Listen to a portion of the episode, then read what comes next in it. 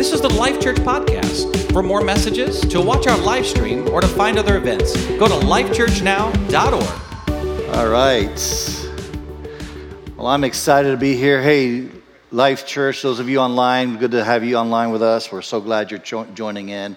I just had a conversation with a lady here this morning. She says, yeah, I'm living in Florida now, but I watch you every Sunday. And she's here today, though. But it's exciting. Thank you for joining in with us.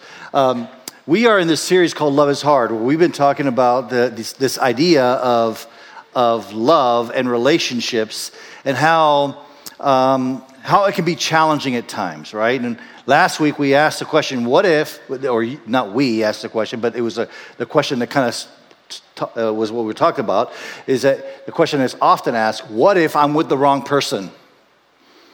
And that presupposes a lot of things. It presupposes that there's challenges in the relationship. There's difficulties in the relationship. We're going to kind of continue on in that theme this morning, and I brought Mr. and Mrs. Mugg to help me, although I'm not going to talk about them too much this morning, but they're helping me because just in case you start falling asleep, if I don't see you, they will.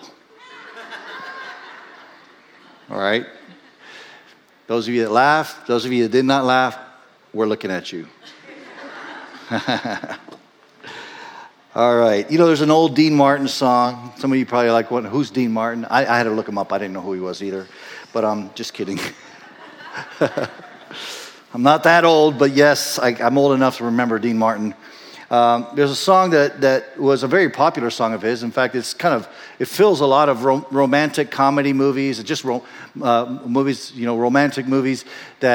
It's used as background music. It's used in, like, you know, you'll find a scene where maybe a couple is in a restaurant, and in the background the music is playing, you know, and it's this Dean Martin song. It basically goes like this. The chorus goes like this: "You're nobody till somebody loves you. You're nobody till somebody loves you." I just sat on that for a second. Now, if I said that to you, you would probably look at me and say, no, what do you mean I'm a nobody? Because that's how we would interpret that. What do you mean I'm nobody? I am somebody. But in our culture, there is this idea that we need somebody to love, and we want somebody to love us back, right? Dean Martin's conclusion is, you're nobody till somebody loves you, so find somebody to love. Find somebody to love. This kind of captures how many feel about relationships, that we're not complete unless we have somebody. Unless we find that special someone, our destiny is not really fulfilled. It's that old Jerry Maguire line, "You complete me." Right? And as romantic as that might sound, it's not true. My wife and I, we actually had this. I used to, early on when we first got married, you know, I got married to Christy. She's a couple years older than me, and she was already working, a registered nurse, working and independent in many ways. And so I wasn't necessarily proposing this, but there was this idea that floats in our culture that there's somebody out there that once you find them, meet them, you know, get in a relationship with them, that they will complete you. They're just the right person for you. And my wife used to challenge that notion. She was like, wait a minute. Are you saying there's only like one person on the face of the earth that can possibly complete you? And she would challenge that, and I'd get offended at that. I'm like, wait, are you trying to say that there's somebody else out there that you would be happy with, maybe even happier than with me? And you know, I would be challenged with that, right? And it all comes from this idea that you're nobody till somebody loves you. So consequently, having a relationship with someone is the ultimate quest for us, right? That's what we strive for. And there's nothing wrong in having a wonderful, loving relationship with that other person. But if the reason to have it, if the reason to pursue it is because of this idea that you need somebody to love and somebody to love you back, then there's something inherently wrong with that idea. So somehow in our culture, we've communicated that. We've communicated that you're only half a person if you are not half of a couple. And that's not true. So why is that? Why is that true? Why is this idea a reality in our culture? Why are we Well, and again, remember, this is a cultural assumption which oftentimes we're blind to. We don't see it, we don't recognize it, but we kind of live by it, and inadvertently, you know. And oftentimes it's because we're bombarded in the media, we're bombarded in all spheres of life that this is the way it should be. And sometimes our own heart deceives us into that. Our own heart draws us into thinking that I'm not going to be happy until I'm with that person, right? And so there's this idea, this notion. But why is that? Why does that exist? Why is that there? And here's the reason why. I believe that the reason why we feel that way, and the reason why this culture really in many ways promotes it through media, through books, through movies, is because love is a basic need. You and I, we need love. Now, if you're a guy here, if you're like a macho guy here, you say to you, I don't need anything. Right? I don't need anything. I'm self-sufficient. But the truth is that every single human being needs love. We've been hardwired that way. Love is not like ice cream or, you know, a lake house, or it's not a luxury. It's not an accessory to your life. Love is a basic need, like water, like shelter, like food. We need love. And studies actually kind of prove that. Think about it. You know, if a child was to be born and that love was to be withheld from that child, care and nurture was to be withheld from that child, we all would agree that that stunts this child's growth, that affects this child emotionally, psychologically. We would all agree on that. But what's interesting, that studies have actually showed even more than that there is this developmental thing that starts happening, or lack of, when a child is not nurtured and loved early on. There's this article in time.com, used to be Time magazine, says this: it may seem obvious that an isolated, parentless toddler, it's obvious to all of us, that an isolated, parentless toddler with or without social contact with peers will suffer emotionally from lack of parental love. So it's obvious to us, nobody would disagree or dispute, that if a toddler is not having emotion, love, or affection, that toddler will be affected emotionally, okay? What's not obvious is that without devoted, repeated acts of love, a child's brain doesn't make the growth hormone needed for proper mental and physical development, and numerous other imbalances are also created. So not only emotionally is a child stunted because of the lack of care and nurture and love, but also even physiologically, even physically, a child is stunted.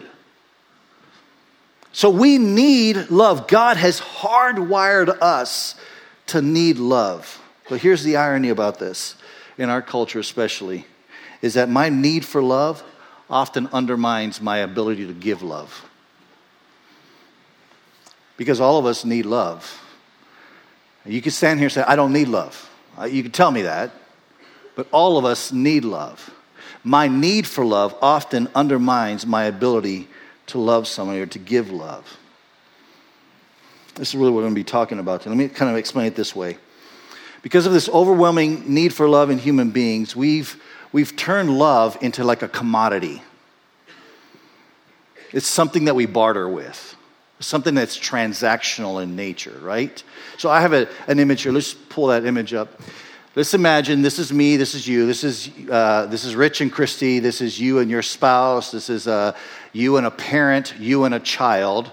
And if we look at love from a transactional standpoint, or a commodity of sorts, then what I do is I give love, and I get love in return, you know. And you know how that is. You know, when Mr. and Mrs. Mugg met, they kind of treated each other gently and delicately, and they loved each other, and they cared for each other.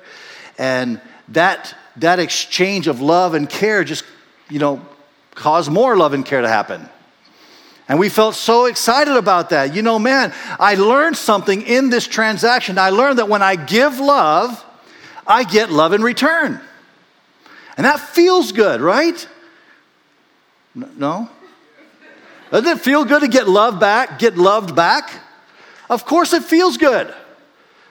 And so we learned very early on that when I'm getting love, oftentimes it's preceded by me giving love. And so I learned to give love to get love. It's a transactional model, and that's really how oftentimes many relationships operate. In fact, I would venture off to say that there's quite a few of you here in this room right now that operate on this transactional model. And as long as everything is going fine with Mr. and Mrs. Mugg, and they're not overwhelmed with debt, and they're not overwhelmed with taking care of kids, and they're not overwhelmed with, a job situation and all that kind of stuff, that transactional model works, seemingly, okay? But then what happens, here's the next diagram, what happens when what I'm getting is not in proportion to what I'm giving?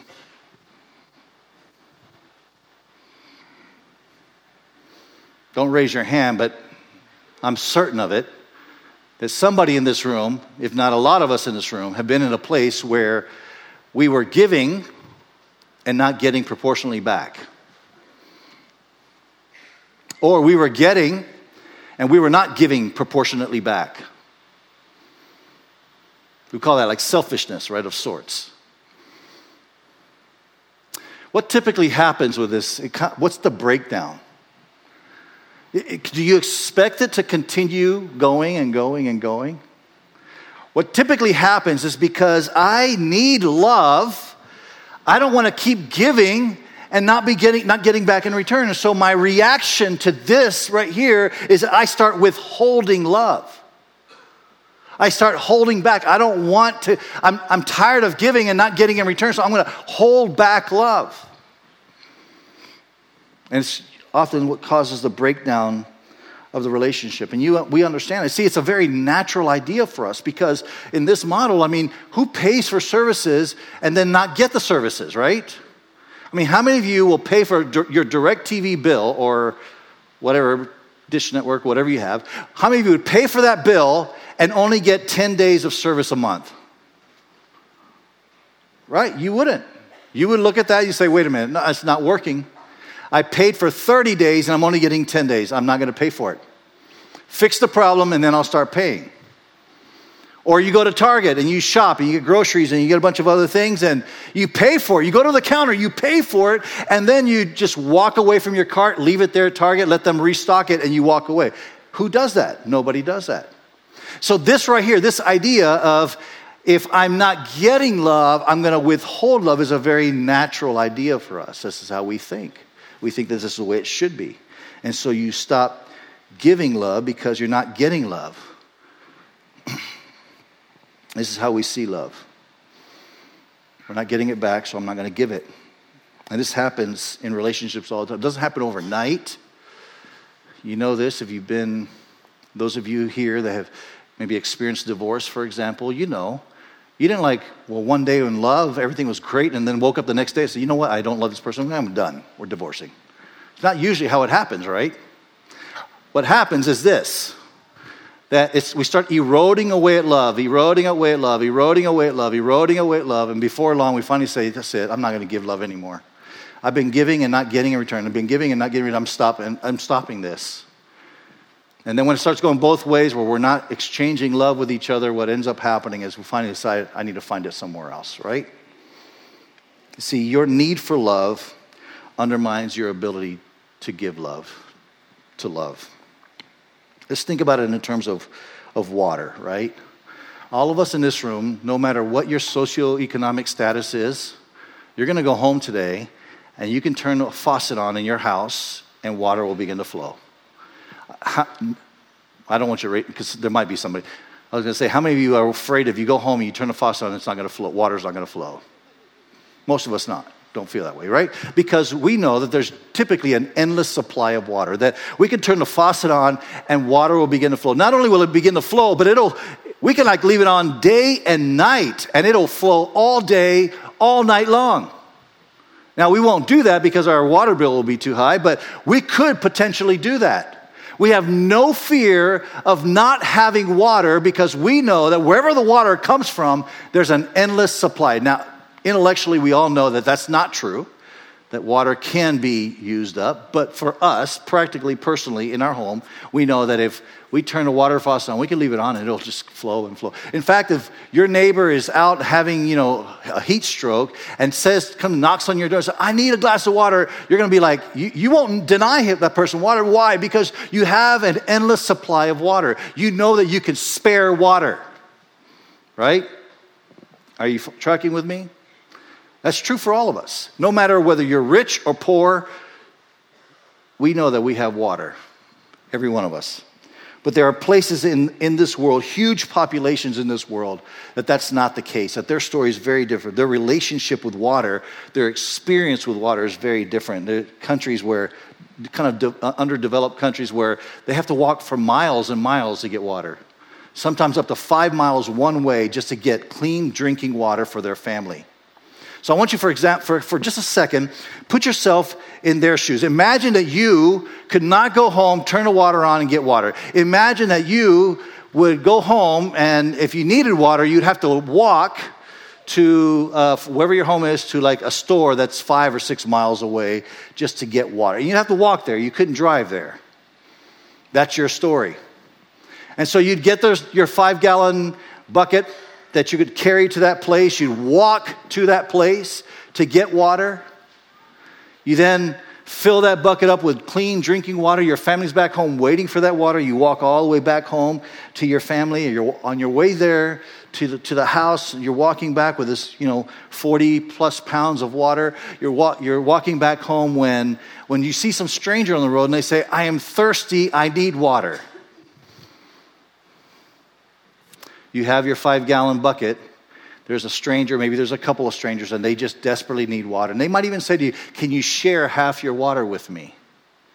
Now, I know there's different people. They might respond in a different way. But isn't it true that all of us, if it was a limited supply, all of us would be very cautious on how much we would give water away? We wouldn't do it. Most of us wouldn't. And the reason why is because we don't have an endless supply, because we need it for ourselves. And this is often how our relationships work. Love is like water, and we need it, we desperately need it. And because we're in this transactional model of a relationship of giving and receiving love, then it's very difficult for us to give love when we're not getting love, right? In fact, I'm sure there's some of you right here, right now, that are, I don't know, you're probably not elbowing the person next to you, but you're probably sitting here. You look good. You came into church, you had your church face on. Everything's great. Looks on the outside looks good, but you're going to go home and you're going to immediately jump into this model of, I'm not getting from you, so I'm not giving to you. I'm not getting from you, so I'm not giving to you. I'm not getting from you, so I'm not giving to you. And the relationship is eroding. Maybe you've been thinking that you need love, and since you're not getting it, maybe you can find it somewhere else, with someone else. In fact, that's really, fundamentally, exactly why divorces happen. That's why there's 50% plus divorce rate in America. Because at some point, this equation of love got broken down, and we're not giving. Kind of reminds me of a story in the scriptures. It's this encounter that Jesus has with this woman. You're familiar with it. It's the story of the woman at the well in John chapter 4. Jesus kind of exposes this woman. This woman appears. She shows up at the well at a different hour because maybe there was a lot of shame that was associated with her lifestyle. But she shows up at the well, and only Jesus is there, and they have this conversation. And Jesus exposes something in her that she hadn't revealed to Jesus yet. He says to her, hey, I know you. You've been married 5 times. And in fact, the person you're living with right now is not even your husband. So there's this encounter with Jesus of a woman who has been married multiple times, and now she's living with somebody. It's a woman who has had some serious relationship problems. It's been in and out of several relationships. And when we read this story, oftentimes we read the story through Christian eyes and we kind of miss the meaning because we immediately think that this is a story about morality. We immediately think that this is a story about a woman who is immoral. And we don't identify with her because, I mean, after all, she's been married 5 times and she's living with somebody. I mean, she's just an immoral woman. And so we tell the story, we talk about the story from a standpoint of immorality, but Jesus is not actually speaking about morality here. He doesn't then, after interacting with this woman, say, hey, you know, let's talk about divorce and remarriage so you can understand that you're making some bad decisions here. That's not what he does. Instead, he addresses another subject. He talks about water and drinking water, okay? In fact, he uses this metaphor that I think is just a powerful, powerful metaphor, something that we should embrace ourselves in thinking about love as we think about love. He uses the metaphor of thirst. This is what he says in verse 13 of chapter 4. Jesus answered, talking to the woman. They've already explained, he's already revealed that she's got these, has had these 5 husbands and is now living with somebody. Jesus answered, everyone who drinks this water, talk about the well water, they're standing around a well, everyone who drinks this water will be thirsty again. In other words, that this water is not going to satisfy. He uses the analogy of drinking water to talk about relationships. That in your relationships, if your ability to sustain your relationship is totally based on that other person and getting from that other person and drinking from that love fountain that that person's giving you, at some point in your relationship, you're going to be disappointed. At some point, you can go back to that picture again, that's where the breakdown. At some point, there's going to be this breakdown that happens. And you're going to see that I'm not getting in proportion to what I'm giving. This is not working for me. And it's not just marriage relationships. It's, you know, it's parents, with your children, and on and on and on. This is what Jesus is getting at. She will give love to get love. And when that well starts running dry, then she'll find another well. And this is exactly what she's been doing over and over and over again. And if you're here and that's your story where you feel like you've been giving but not getting in return, very quickly the thought goes to, well, maybe I need to find another well. Maybe I need to find another person. Maybe another person more compatible with me, a person that understands me, a person that gets why I feel the way I feel, that understands me as a person, that will love me the way I am. We think that that's how that's going to happen. And it happens over and over and over again in our society. And so like this woman, what we do is we find another well until that well runs dry. And then we go look for another well until that well runs dry. And that's what's happening. You see the picture. You see what's happening here. This is what Jesus is really addressing. He goes on in verse 14, says, Jesus answered, everyone who drinks this water will be thirsty again. Okay, so if your source of love is another person, you're going to always be thirsty. You'll be thirsty again and again and again. It has to happen all the time. But here's a contrast. Whoever drinks the water I give them, in other words, drinks the water I give them, will never thirst. There's this endless source. Indeed, the water I give them will become in them a spring of water welling up to eternal life. Jesus is promising a spring of water for all of us, in all of us. He's saying that he is the source of water. You see, the problem with your relationship is that your partner cannot fully satisfy you. We just got to get past that. You got to get past this idea that this other person, I found the right person. You're nobody till somebody loves you. That I found this other person, and that person, because it's the right person, they're going to satisfy me. I will always have this love bank full because of this other person. But you got to understand that person cannot fully satisfy. Eventually, they will disappoint you. And like I said, it's not just marriage. It's relationship with your parents, with your children, with your coworker. At some point, they will let you down. And when it does, what typically happens, if you're relying on that love coming from them to fill you, eventually the well runs dry. And we start withholding love. You'll leave thirsty. You'll be searching for something else somewhere else, right? This is really what Jesus is trying to tell us. Here, let's look at this next slide. That really, the way this needs to work for all of us is that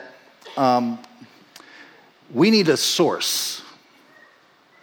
So if you're sitting here right now, you're married, and you're sitting next to your spouse, look at them and say, You're not my source for love.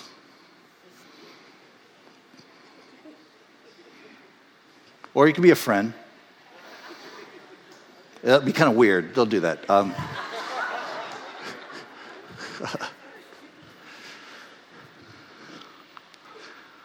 Jesus is claiming to be the source. He is the source of love. And this is the way it should work, right? That we get love from God. That it's our relationship with God that fills our tank, our love tank. It's our relationship with God that causes us to feel full. And we are satisfied. Our identity is intact. Our sense of satisfaction is complete. Whether we're in a good relationship or not in a good relationship, our sense of identity is intact because we have a relationship with the source. And then as that gets poured into us, we give love. We start giving love to another person, even when we're not getting that in return. And the reason why is because there's this endless supply of love that comes from our Heavenly Father to all of us. So here's what you need to understand. We need, and this is really the definition of this model right here, of this love. We need a love from fulfillment instead of for fulfillment. We need a love from fulfillment. In other words, because I am full, I'm able to love. Not love so I can get in return. I tell you what, this seems like an impossible proposition for us, doesn't it? Because see, here's Pastor Rich, he's talking about these ideals, and you're sitting back there saying, yeah, but you don't know my husband. You don't know my wife.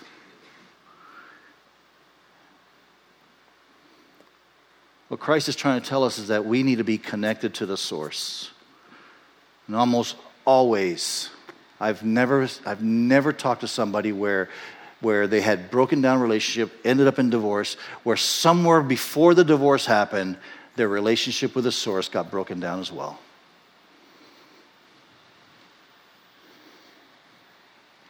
We need to be connected to the source. We need to love from fulfillment instead of for fulfillment.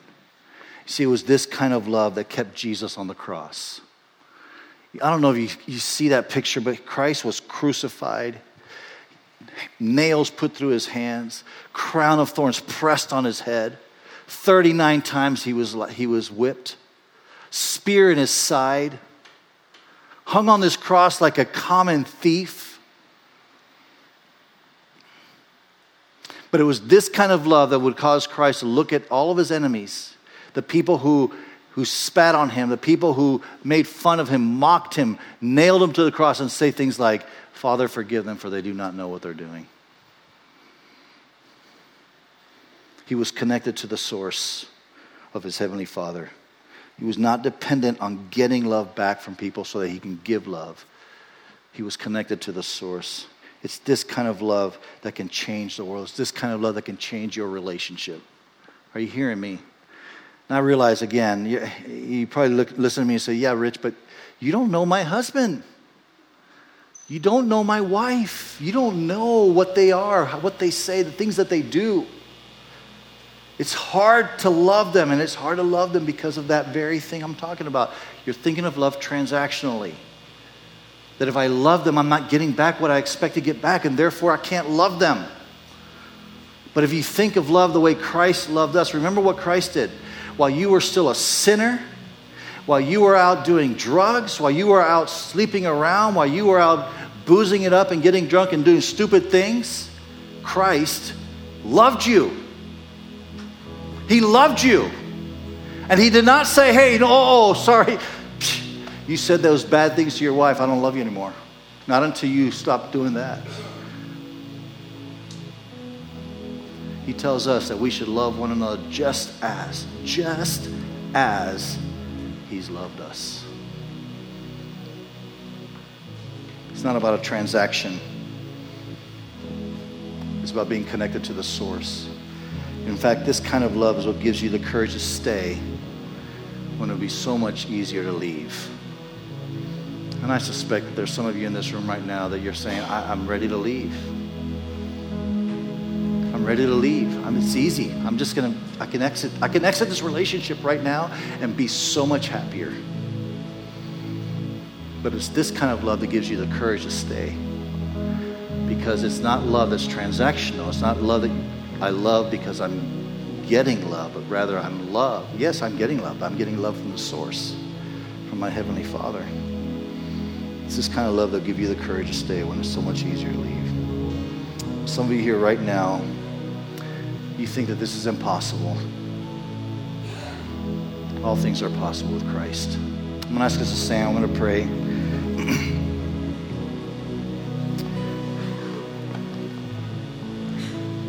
Frankly, the only way that things can ever change, in fact, there's some of you in this room right now that you desperately want your relationship to change. You desperately, desperately want your relationship to change. And I get that. The only way you can experience that change is by getting connected to the source. For some of you in this room, that means, as Pastor Wayne prayed earlier, it means, say, Jesus, I surrender my life to you. I surrender. I have tried to live my life on my own. I've tried to make this marriage work on my own. I've tried to be the good husband. I've tried to be the good wife. I've tried to be the good dad or the good mother. I've tried to do this on my own, and I'm just failing at it. I do it for 5 weeks. I do it for 6 weeks. I do it for 6 months, but then I disappoint. And almost always, you've ever heard this? You know, for 6 months, I'm doing the right thing, and then I just fell right back in the same trap. And my wife looked at me and said, you've never changed. You'll never change. And as long as the model that we use is transactional love, in other words, I give love so I can get love, that'll be the cycle you'll live in. And like I said, unless you're not bumping into each other like we talked about last week, relationally, you might be able to maintain that cycle for a while. You might find yourself in a place where, like, it's okay, I can do this. I don't like it. You might put other things in your life that kind of satisfy for a while so that you can tolerate the relationship.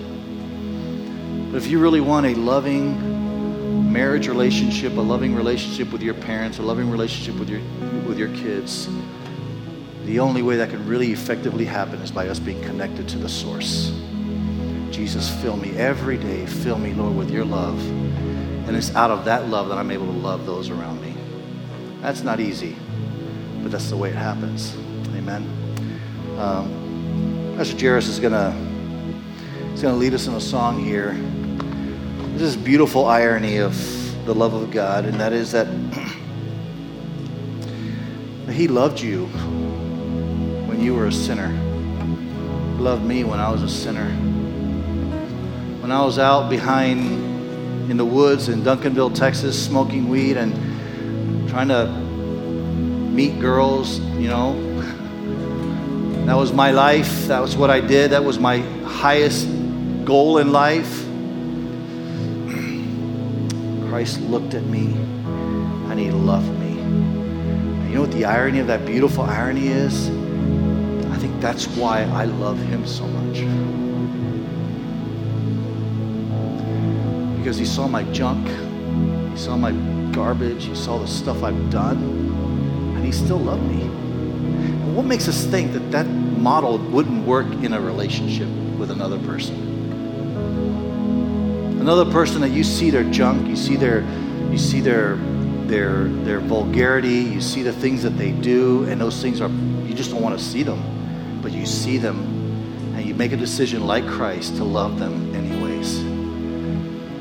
How guaranteed are you? In fact, I don't know if there's a guaranteed I can say to this, but you have a better chance of getting love back that way than by withholding love.